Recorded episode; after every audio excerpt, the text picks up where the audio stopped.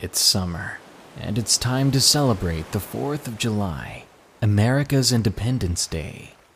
What could be better than relaxing on the beach, cool waves nipping at the tips of your toes, the sun breathing down on you with its warm rays? It would have been pleasant if you hadn't been running for the past hour across the beach and away from your friends' fading screams. In the distance, the man in the porcelain mask walks toward you. Your ankle is twisted. This may just be your final vacation, your last celebration. Enjoy these 10 allegedly true scary stories about the 4th of July while the sounds of waves put you at a fragile ease. Remember to subscribe and click the notification bell if you haven't. And if you are subscribed, leave a like on this video. Thank you. 1. Easily the scariest moment of my life by Hayden. It was a hot summer day in the middle of July. My father, my little sister, and I were going up to visit my grandfather for a sort of late Independence Day get together. He lived about eight hours away in a little town in the middle of farmland. After a long drive, we finally turned down that all too familiar gravel road. I watched from the windows, and his neighbors watched us pass. Now, to explain where he lives, there is a long gravel road that leads to his home. On both sides of the road, there are houses, but as you go down further, you can either turn left to go to my uncle's motorhome, or keep going straight, and you'll see a huge red barn. Behind the barn, there are three huge fields that my grandfather owns, and behind all of that, there is a creek that runs through the neighboring properties. Now, because he is surrounded by only livestock and family, he never locked up anything. But that night, I wish he had. It was around 3 a.m. on the second day we were visiting. I was up and awake in one of the bedrooms. My sister was asleep in another room next to mine, and my dad was sleeping on a covered patio. I decided I should get some sleep, but I didn't want to be alone, at least not for the moment. I felt a feeling of sudden dread in my stomach. I went to the patio where my father was sleeping and opened the sliding glass door to enter the cold room. Now, this room was covered in windows as I lied down on the couch for about an hour. My eyes soon began to fall droopily. For some reason, I felt a sudden urge to look around. I looked forward through the sliding glass door and looked into the living room. In a far window, I saw a silhouette of a figure. I sat there petrified. Now, you're probably confused on how this home is laid out. The patio was once opened, but he closed it. If you walked to the right, you could go into a small breakfast room and go through a door that leads to the kitchen and a main room. To the left is the backyard. If you were where I was, if you go straight, you'll walk through the sliding glass doors that also lead to the main room. If you turn right, there are two bedrooms and a bathroom. As I looked through the living room, I saw the figure walk up onto the front porch and start trying to wiggle the doorknob, and then I saw it slowly open. It wasn't locked, and I nearly wet myself. I had one way that I could access my grandpa's room. I walked over to the far side of the room and creeped through the door, the one that was connected to the kitchen. When I finally reached the door that led to the kitchen, I slowly opened it and ducked behind the counter. I crawled steadily to his bedroom door. I tried to do this, all while not being seen or heard. I heard the stranger go into the room where I once was. He was scavenging through my grandma's old stuff, and at this point, I could see the living room, the porch, and my grandpa's room. I watched the man make his way to the closet. I took my chance and I bolted to my grandpa's room. I woke him up and I began to cry, trying to explain to him what was happening. He finally understood and he quietly jumped up and unlocked his safe. He grabbed one of the many arms inside of his safe. Then he rushed into the kitchen. I remember shaking so bad, waiting for something to happen. I had told my grandpa that my sister was still in her room sleeping. He had cursed under his breath. He sat me behind the counter and told me to wait. He made his way over and walked into the room the guy was in. I heard the clicking sound of my grandfather loading the weapon. And just then, I heard a yell of pain, but the voice was familiar. It was from my grandfather. I was crying now, as apparently the man tackled my grandpa to the floor. Then I ran to go get my dad. My father told me to call the cops, and I ran to my cell phone and called them. I remember the operator. She had such a sweet and calm voice. It really gave me a sense of safety. My grandfather managed to pin the man to the ground. He and my father kept him pinned down until the cops arrived. I still remember shaking outside with my little sister, waiting for the police to show. I remember the look the man gave me as he was escorted into the back of a cop car. It wasn't until last month that I got the whole story of what happened that night. The man was someone from my grandfather's work. My granddad explained that he had asked him to complete a task which my grandfather was incapable of doing. So, what set the guy off? Well, my grandfather never thanked him for doing it, and that was all that needed to be done. He came over, ready to take my grandfather's stuff and even attack him, all because of a lack of thanks. You truly don't know who people are until you make them angry. I haven't gone back to this day. It has really scared me to be in that house. I don't want to imagine what would have happened if I hadn't seen him because I was sleeping. 2. The Party Crasher by Jaden T. This happened to me and a group of friends of mine back in the summer of 2015. My best friend Sean, his twin sister Cassidy, and I were celebrating our recent graduation on the 4th of July. We were having a large backyard barbecue. The majority of the graduating class showed up, and everything was going well. My parents were even cool with the party, as long as there was no alcohol, and that there was an adult on hand by the door to make sure nothing was snuck in or out. I ran this past my friends, and unlike what you see on TV, everyone was fine with that. Back to the party. It was just a bunch of good friends, good times, and fireworks. There were 60 of us in the large field behind the property, enjoying cheap soda and hot dogs.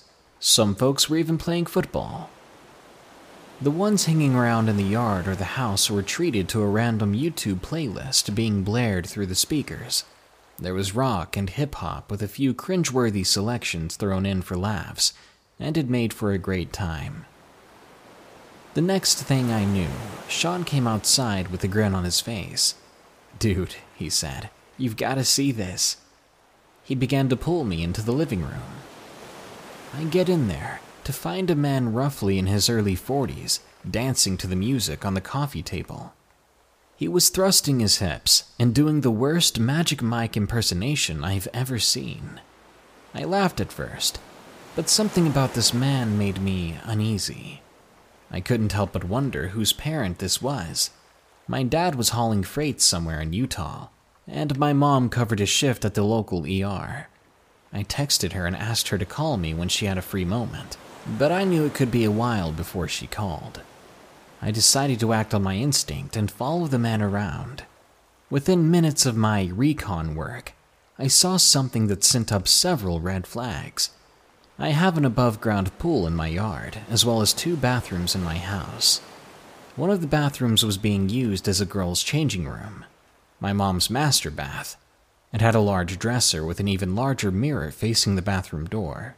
At one point, I followed him. He hid in such a way in my parents' room that he could see the open door to the bathroom where the girls were changing. There was a large mirror there, and he could get a look at everything that was happening. And he began to fondle himself. What in the heck do you think you're doing? I asked. He stumbled over his words like a kid being caught peeking at his birthday presents. he answered. I, I thought I saw one of the girls walk in there with a bottle of Jose Cuervo. I quickly retorted. You are meant to be checking people at the door, not in the bathroom. I'll send someone in to check, but you need to leave this room.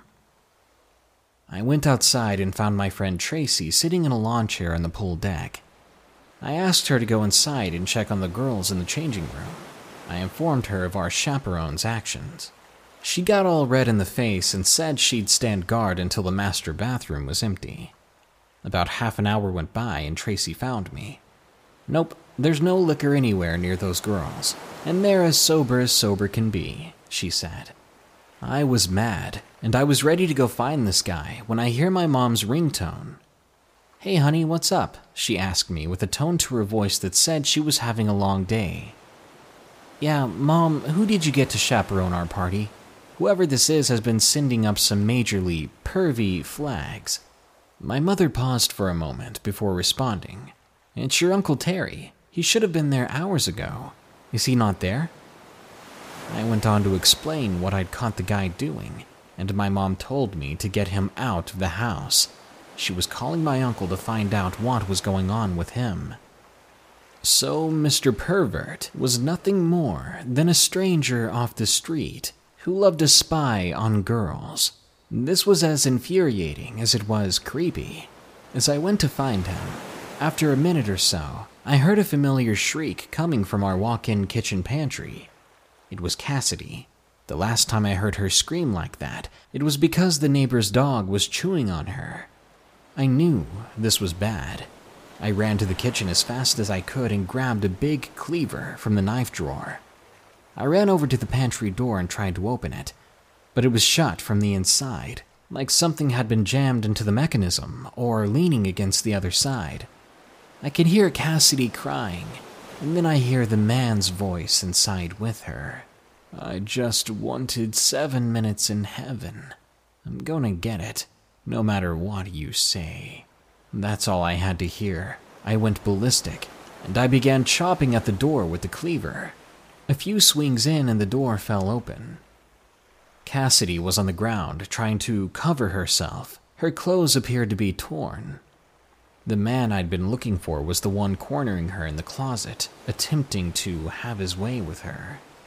He pushed past me and made a beeline for the front door but I chased him down, and I ended up tackling him in the driveway. At that point, I had no control over my fists as I began to rain down punches on him while screaming like a madman. It was like an out of body experience. I could see myself beating him into a pulp. This man who tried to irreparably hurt my best friend. I couldn't stop myself. Luckily for me, Sean and a few others heard the commotion. They ended up pulling me off of him, Cassidy came to the door looking for me, and her brother saw the running mascara and her torn shirt. Soon the crowd had to hold both of us back. A mutual friend of ours, Dante, walked over to the guy and literally sat on him while he called 911. I watched as this guy spit out a couple of teeth before lying still. It didn't take long for the police to show up, and my mom soon arrived as well. She told me that my uncle had a pipe break in the basement, and he'd been fixing it all morning long. He'd honestly forgotten about his duty at the party. We later found out who the guy was. He was a registered SO who'd failed to register in our area. There was already a warrant out for his arrest. He decided to crash a party full of teens fresh out of high school, then attempted to hurt my friend. The guy had to stay in the hospital for a week, and then he was taken straight to jail. The guy later confessed after they found a bus ticket with his personal effects. He said he just wanted some action before skipping town. Cassidy, Sean, and myself are all still close. We look back on this less and less throughout the years. It brought us closer, but the scars are still very much there. The creepy man got 11 years in jail, and for his sake, whenever he comes out, he'd better stay far away from us. 3.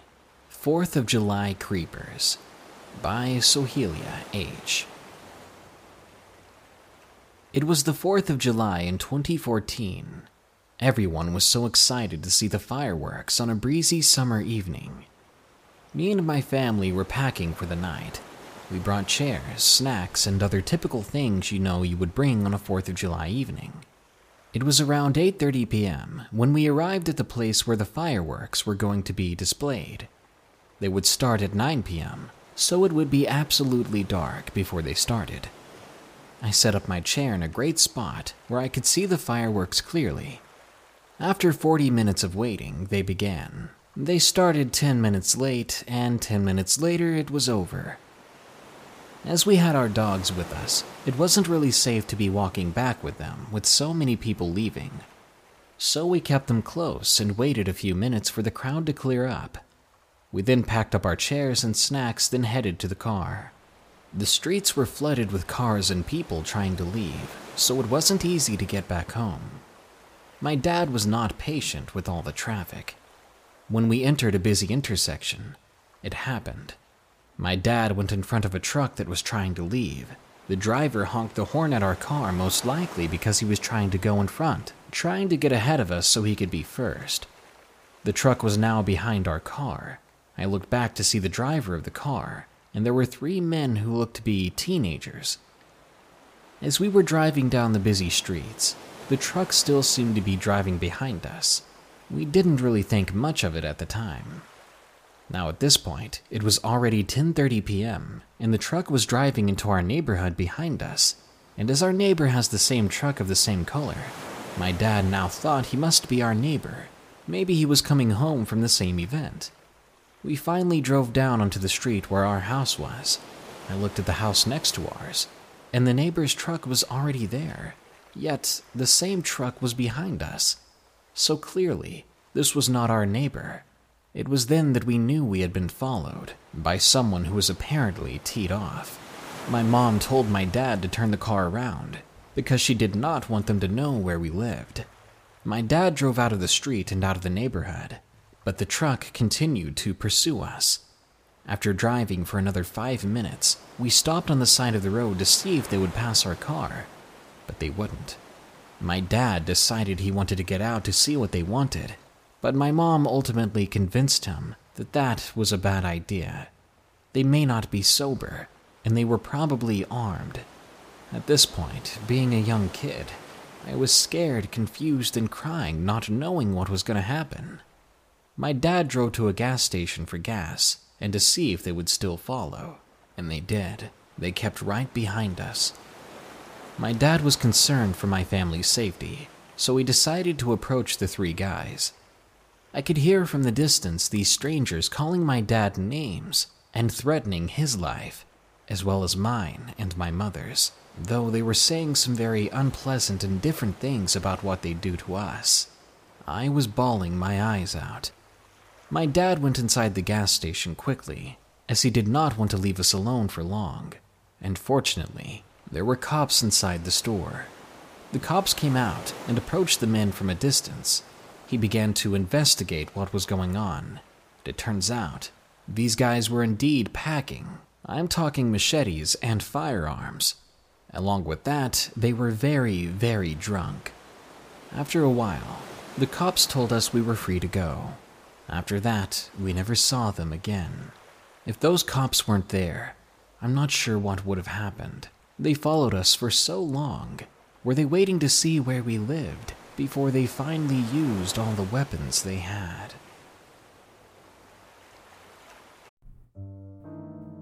This episode is sponsored by June's Journey.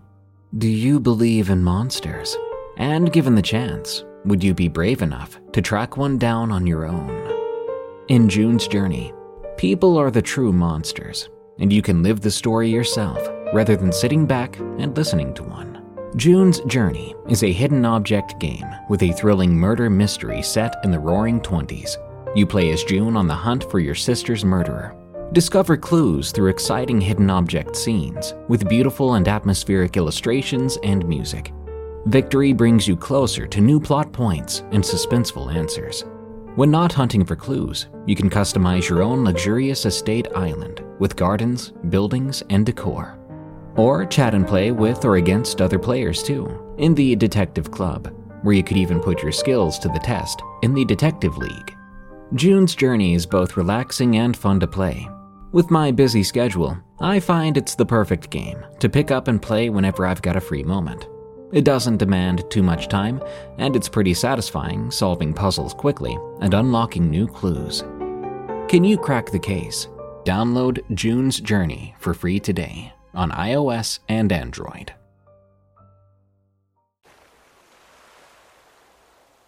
Four. Something is in the apartment. By Carly.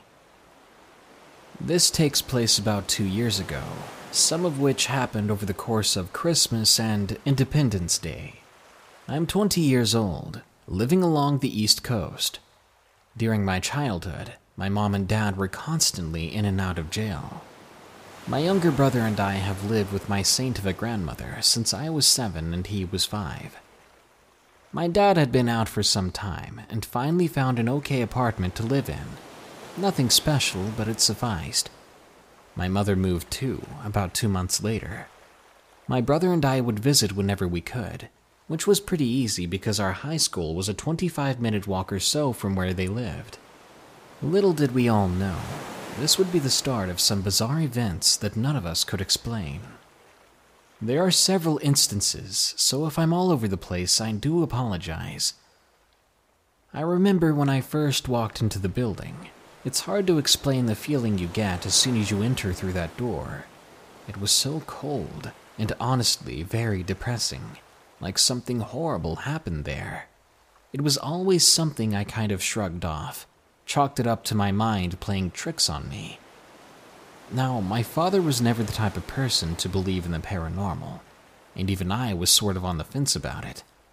I would try to rationalize these events to ease my mind in any way I could. In 2015, I had just gotten back from a concert I had gone with my dad. I was beyond tired after the show, so I laid down and did my usual catching up on some YouTube stuff I missed. About an hour later, I finally decided to try sleeping. Because the apartment was so small, I would drag a mattress into the living room and crash there. Fancy living, I know. I had my head facing the door at the end of the hallway when I see what looked like a tall man, over six feet in height. He stepped out from the side room directly into the center of the hallway, as if he wanted me to see him. He swayed back and forth for a good 30 seconds, then turned and walked back into the side room. Everyone else was sleeping, so I just laid there, absolutely paralyzed with fear. I had no idea how to rationalize it. I was wide awake. I wasn't drinking or anything like that, 100% sober. I somehow managed to fall asleep, and I told my mom everything the next morning. What she began to tell me made my heart pound. She admitted that for the last several months, she would be laying there watching TV when she would hear low, guttural growls right next to her head, as if a wild animal was right next to her, angry. Then it began happening in the middle of the night. My mom is small and sweet looking, but she can be a tough woman. Yet she looked horrified as she told me this. I think she was low key relieved that I experienced something myself, because all of this was starting to make her feel crazy. It only started getting worse from there. Her and my father went to bed one night a few weeks later, like usual. While my dad was getting ready for work, he noticed that my mother had a pretty bad black eye that wasn't there the night before. My mom was a light sleeper, so she would have woken up if my dad had accidentally clocked her or something in the middle of the night. They tried dismissing it until my dad began waking up with long scratches all over his body. My mom was beyond freaked out, but again, my dad didn't believe in the paranormal, and he tried to forget about it. Fast forward three months, we were all watching a movie and chilling like we usually do whenever my brother and I are over. Suddenly, my dad sits up and goes, Guys, look at my freaking shirt. When we looked over, It literally appeared like someone was tugging at it. And I don't mean lightly. It was being stretched and pulled seven inches from his body. But there was nothing holding his shirt. It looked like a magic trick or something from a movie. We originally thought he was messing with us somehow, until he proved he had zero to do with it. Fourth of July comes around, and the four of us left the apartment to find fireworks. I had canceled plans with friends, so I was down for fireworks anyway. At that point, my older half brother was renting the apartment just below ours because the place had reasonable prices. My brother called my mom to see if we had left yet. When she told him we were out watching fireworks, he freaked out, telling us he thought someone was in our upstairs apartment. He had been hearing heavy walking and drawers being opened and slammed shut. My brother then ran upstairs to find whoever was in there, ready to do some damage, knowing him. The layout of the building is important. If someone was upstairs, they would have walked right past my brother's door to get out of the building. He was by the door the whole time he heard it. He went up to find no one, just open drawers. I'm not gonna lie, I tried to avoid going over there anymore because I always felt like I was being watched. Around Christmas time of that year, a good friend of my mom and dad's named Dave passed away. My mother was given his ashes. This is relevant because as soon as his ashes were brought in, all the activity completely stopped. No growling, no dark apparitions, scratching, or pulled out of drawers. I'm not religious or spiritual, but I truly think Dave warded off something possibly very evil Maybe even Dave is protecting us. I'm just glad it's over. 5. 4th of July Experience by Alicia D. It was the 4th of July, and my parents were out of town, so I had a friend over. We were going to put a firework display on, and then a campfire to just chill out around and spend some time together. But that didn't go too well for us. It was around 7 p.m. when Amy came over. She seemed kind of like she saw a ghost. She came inside and she said, Uh, was that your grandma walking into your garden out there? Immediately, I was shocked, and I had to explain to her that my grandma had passed away before I was born. I'd never met her before. We went ahead and locked the doors, assuming that some strange elderly person had dementia and was walking around outside. Later on, we stopped thinking about it, then ordered some food and watched a movie. The food arrived around 9:30 p.m. It was extremely dark out by then. We decided now was as good a time as any for the fireworks, so we began to set them off, and we watched and Snapchatted the majority of it. One of the fireworks went extremely wrong and ended up popping into my shed. The shed caught fire, and Amy had to call the fire department. We tried to control it until then with an extinguisher, but because I lived with my garden facing a forest, we were panicking, as it was getting bigger and bigger by the second.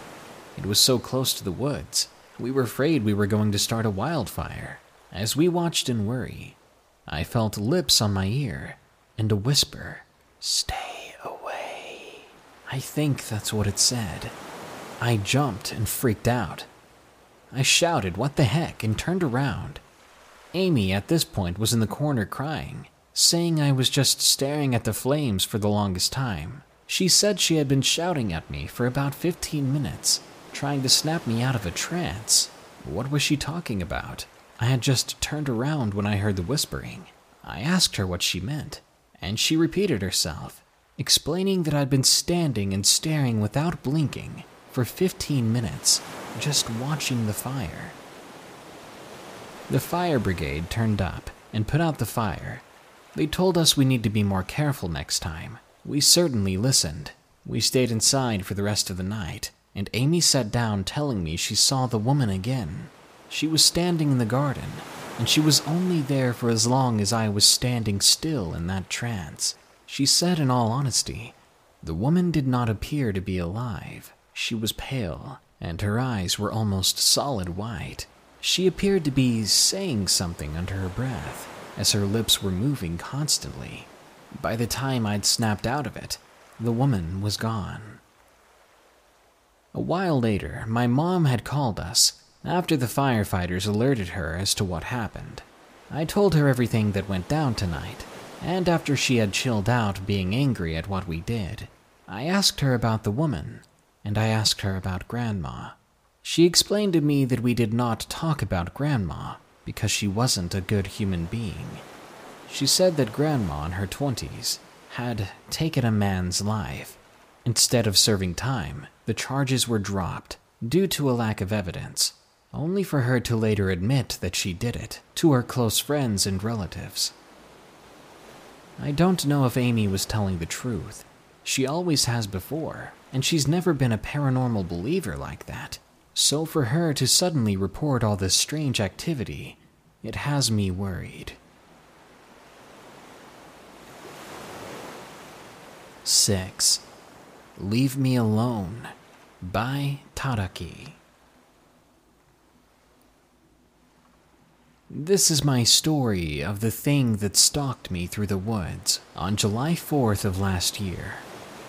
Every year, for Independence Day, my father and I go camping.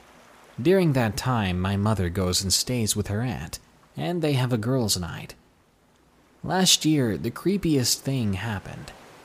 As we were setting up the tent in our campsite, I started to hear shifting in the forest behind me. As it continued and grew louder, I no longer thought it was just a small animal. From the sound of it, it was either a person or something just as large. Freaked out, I ran over to my dad, led him to where the noises were coming from. But of course, things had gone silent.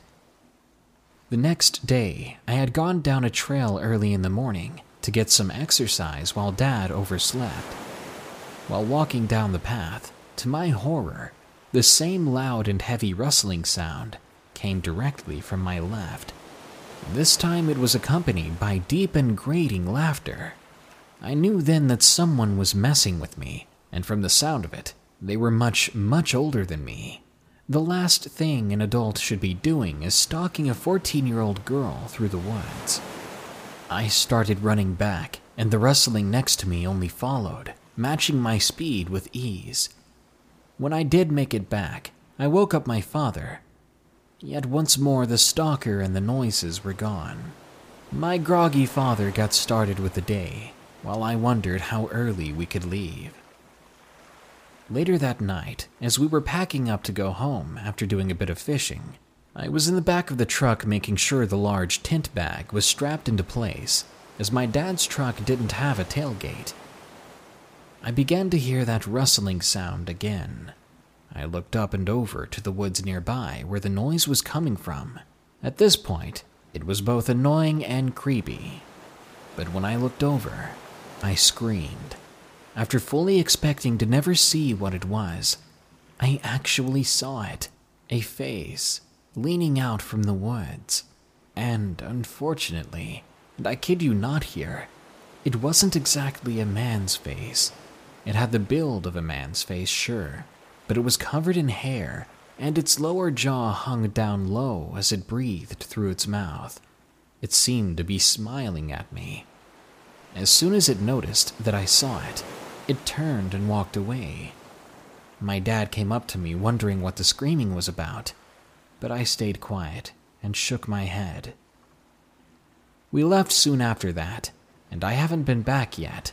But July 4th is coming up soon this year, and I'm very nervous about going back. 7. Independence Day Sleepover by Moon. My friend, let's call her Sam, had invited me over to her house for the 4th of July for a sleepover. She was a year younger than me, and she had a younger sister and brother. I got there in the afternoon, and we started off with some goofing around with her siblings. As the night went on, her mom pulled up a movie for us to watch just before the fireworks began.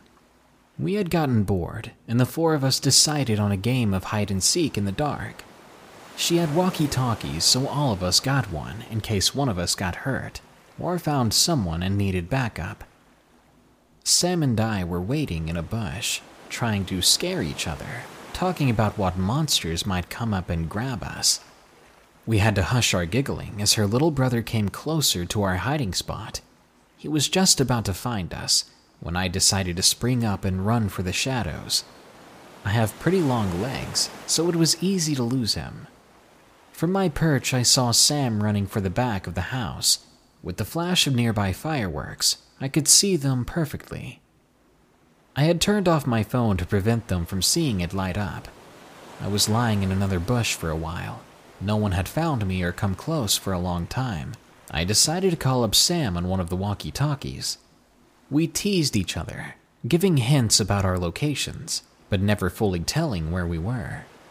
We watched as the two younger kids went inside to do something, basically giving up on finding us. Sam was laughing about it, but over the walkie talkie I heard another sound, like footsteps and twigs snapping. It couldn't have been the kids because everyone else was inside now, save for those that were shooting off the fireworks. I started to feel like something wasn't quite right. I asked her on the walkie talkie, Sam, is everything okay over there? There was a long pause, which made me want to get up and find her right away. But I settled in as her voice made it back through. Actually, I'm not sure. I think. And then before she could finish, the talkie went fuzzy, and I started to panic. I pressed the button after a while, thinking it was a prank. That was until I heard Sam screaming her lungs out from the backyard. I ran behind the house looking for her, following the screaming sounds, and luckily the fireworks were still lighting my way. When I got there, I saw a large figure running back into the forest. I thought maybe it was her, but she wasn't answering my calls. A moment or two later, I heard her crying from a circle of trees nearby. I ran right over and hugged her tightly. She was sputtering things out, saying something I couldn't understand, but as I held on to her, I saw before us a pair of yellow eyes. I put my finger to my lips, telling her to hush and to stay still, but this made her panic more. I felt her squeezing my hand so tightly it hurt. I stared back into the yellow eyes of the thing, wondering what it was. From what I could make out, it had a large body and pointed ears, and there was a low snarling coming from it meaning it was probably baring its teeth at me. Out of nowhere, the kids ran out of the house, slamming the door behind them, causing the creature's head to snap up at the sound. It was then that I saw that it looked like a wolf, but much larger and bulkier, and there was something about its eyes when I saw the details of them. They looked like a person's eye. The slits were side to side instead of diagonal, and there was a lot of white to it, like a person's eye. After I snapped myself out of it, I quickly ran with Sam back to the house. We had made up an excuse that she had hurt her ankle to make it more believable as to her crying and me carrying her. That night, we went to bed early, and neither of us could sleep. I sat up and asked her what she saw, and what she told me shocked her. She said that when we were talking, she heard a twig snap from behind her and she quickly assumed it was me sneaking up on her. She smiled, picked up a pine cone, and threw it at the noise. But it wasn't me after all. In response, a growl erupted from the forest. A popping firework went off, giving her a quick view of the creature. She said its ears were pointed and its body was toned. There was a long string of drool hanging from its mouth. She said after that, she ran, tried to hide, and then ultimately screamed for my help. We're not sure what we saw that night. Some very big stray dogs, maybe. Maybe even coyotes or wolves. But none of it really matches the size or description of what we saw, and I hope it was the only time we'll meet them. 8. 4th of July Hike by James H. I was 13 when this happened. It was the 4th of July of 2013, and I was going for a hike. I was heading over to my uncle's place because he has a little more than 25,000 acres on his land. He had found one of my dad's old trails and said we should go over to it and see where it leads to. When I got there, we got on his old Kubota, and it took us 30 to 45 minutes to drive out there. When we got to the trail, something just didn't feel right. We got started on the hike. We saw a lot of rabbits and birds, a few deer even, and after about an hour into the hike, the feeling of dread went away. But then I noticed that it was getting eerily quiet until my uncle said something. What the? He then pulled out his pistol and pointed it in the other direction. I looked to see what he was aiming at, and I was mortified. All I could see from that distance, or my angle, was fur in a stack that was six or seven feet tall, and it appeared to be breathing and looking at my uncle. My uncle said to it, That better be a costume. If it is, take it off right now, or I'm gonna put one through your head. In response, before my uncle even finished his demand, the creature shrieked so loud we had to cover our ears, and then it charged at my uncle. I was overweight and couldn't go very fast, but you would think I was a track star at the way I ran that day. My uncle was behind me. We were gunning it back to the Kubota. I heard about five shots behind me, and then it went quiet. I made it back to the Kubota and waited in silent tears, hoping that the next thing that came from that tree line was my uncle. Something burst forth, and I nearly screamed, but it was him, and he was holding his arm as a red liquid poured out of it. He was badly hurt. I helped my uncle up, and we hightailed it out of there. We never saw anything like that again, and my uncle is fine. But ever since, he's extremely wary of that part of his land and seems to stay away from it. I can't say I blame him, though. 9. Independence Day Campout by JGD.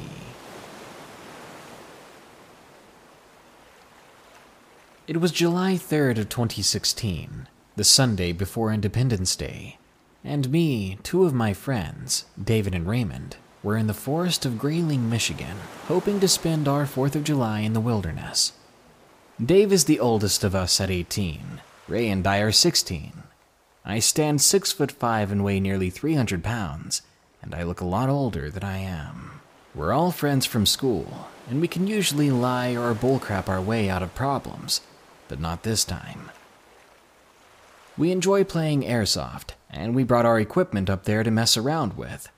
We had lied to our parents and said we were crashing at a friend's place, when we had actually ran up north to Grayling.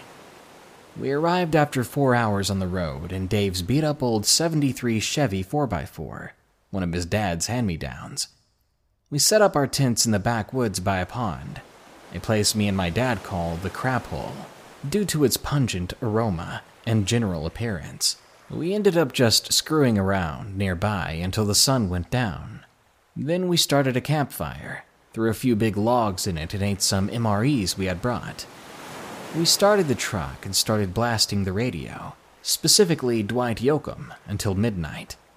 That's when we started an airsoft game. We got dressed up in our gear and headed in three different directions.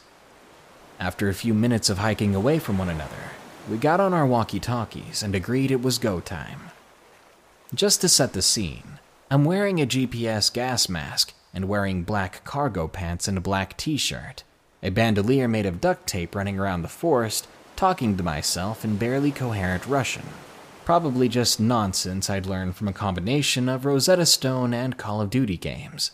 After maybe 15 minutes, I ran up on our campsite and found Dave and Ray standing there, What's wrong? I thought we were playing, I asked. Then Ray answers, Dude, somebody went through our stuff. Check your bag, see if anything's missing. I did. My cell phone, video camera, and all my money was gone. I was mad. I had at least $2,000 worth of stuff, stolen by some backwoods redneck. They'd even smashed in one of the windows on Dave's truck, sending him into a flurry of curses. We figured that whoever stole and smashed our stuff was gone now, but we decided to go ahead and get out of there. We were packing up our last tent when we heard some rustling in the brush about 20 feet away from us, a few twigs snapping. We ripped the tent stakes right out of the ground and threw them in the truck bed, then dumped out a bucket of water onto the fire, just as we heard someone scream, You're not getting away, followed by some very choice words. We hauled tail out of there. Dave and Ray had hopped into the cab, while I was in the bed. As we sped off, he just kept shouting a bunch of insensitive slurs. We drove into town and stayed at a motel. None of us slept that night. It was hard to sleep because we heard someone outside at the truck. We couldn't make out what they were saying from our motel room, but they sounded angry. I think it was the man. He had followed us to the motel. Eventually, it was morning, and the angry man sounded like he was gone. We checked outside and saw nothing unusual. We left the motel room and went to the truck, and it had been keyed. A bunch of terrible slurs and curses had been keyed into the truck. The man had also taken the liberty of smashing in the window and returning my camera and Ray's phone. Watch this had been sharpied on the side. Now, my expensive camera had a low light visibility mode, just black and white night vision. The sicko had recorded himself, touching himself, as he watched us from a tree, hurriedly racing off from our campsite. He had dropped the camera to run at us as we were leaving. He goes back and picks it up. It cuts to black for a moment, then it comes back on. He's standing just outside of our motel, having spotted our truck and muttering more obscenities. He scratched up the truck with a screwdriver while laughing his backwoods butt off. Then he walked up to a motel room door, our door, and opened it, because apparently the door hadn't locked right. But luckily for us, he just laughed, then ran off. Of course, after leaving the stuff in our truck, and leaving us a very rude and unwelcome goodbye. After seeing all that, and because we had lied about where we were, and I felt more in trouble and guilty than angry, I ended up burning that camera to hide all evidence that we were there. I know better now. But I didn't back then. When we arrived back home, we admitted nothing. We said that we had been staying at each other's houses. As for the window and the missing electronics, we said the truck had been broken into and things were stolen. We were living in midtown Detroit, so the lie was easily believed. Be careful when you travel into the middle of the woods. Don't lie to your parents about where you're going, even if you did lie, and you end up in this kind of situation. Don't be afraid to come clean to your parents, because now that psycho is still out there. Who knows what he'll do if more kids enter his woods? 10. Nightmare in Elkhorn by Anonymous 2196. Many people ask themselves if the creatures of myth and legends do exist. Most would say, of course they don't. But let me be the first to tell you that things do go bump in the night. The story takes place three years ago, in the early part of July, I went with my girlfriend up to Elkhorn. We went up there pretty often. We made pretty regular trips to Bray Road, and that day didn't seem any different at first. Upon arrival, it was the same as any other night.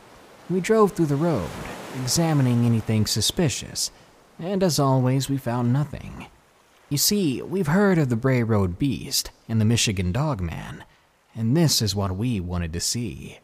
My girlfriend was a big believer in those things, believed that werewolves were real. But I sat there for a good 10 minutes driving around when we didn't see anything, thinking to myself how stupid it was to even think that werewolves exist. It was just a moment later that would change my life and mind forever. I was staring across the cornfields in the moonlight.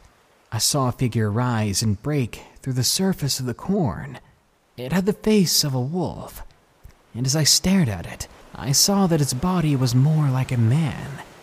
Even after all these years, I still remember the vision of it so clearly.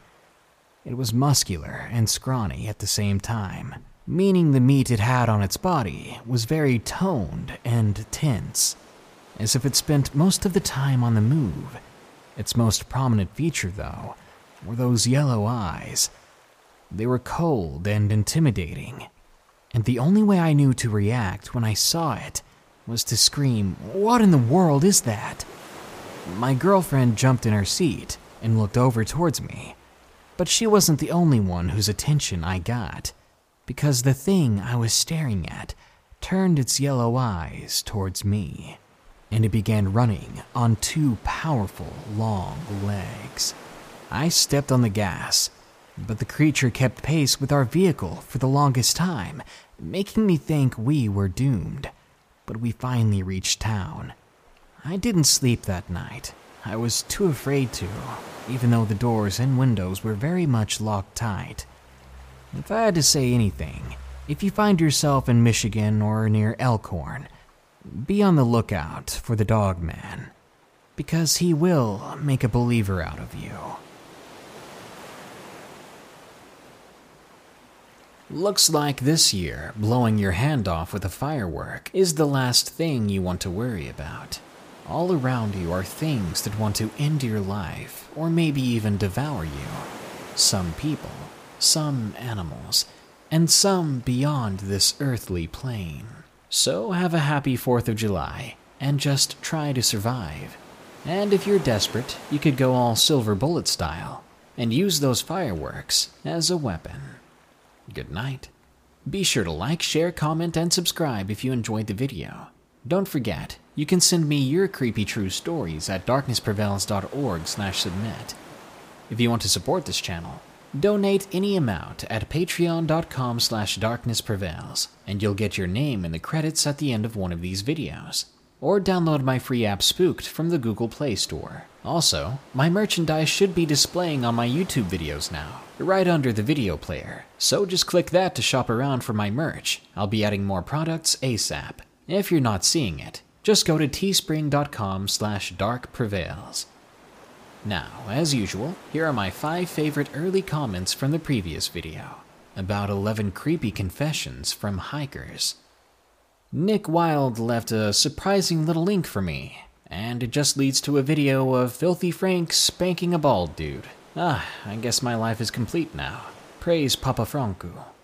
Zeppelin Girl 86 says, can I cage you for your voice, Darkness? If my wife lets you, sure. But just so you know, a caged bird doesn't sing. But I'll do anything for a bag of Funyuns. Lights Darkness says, Hey, today's my birthday. I was wondering if you can put me in your next video. Happy birth, Miss Kiddo. I hope you made it a good one, and I hope it's not your last.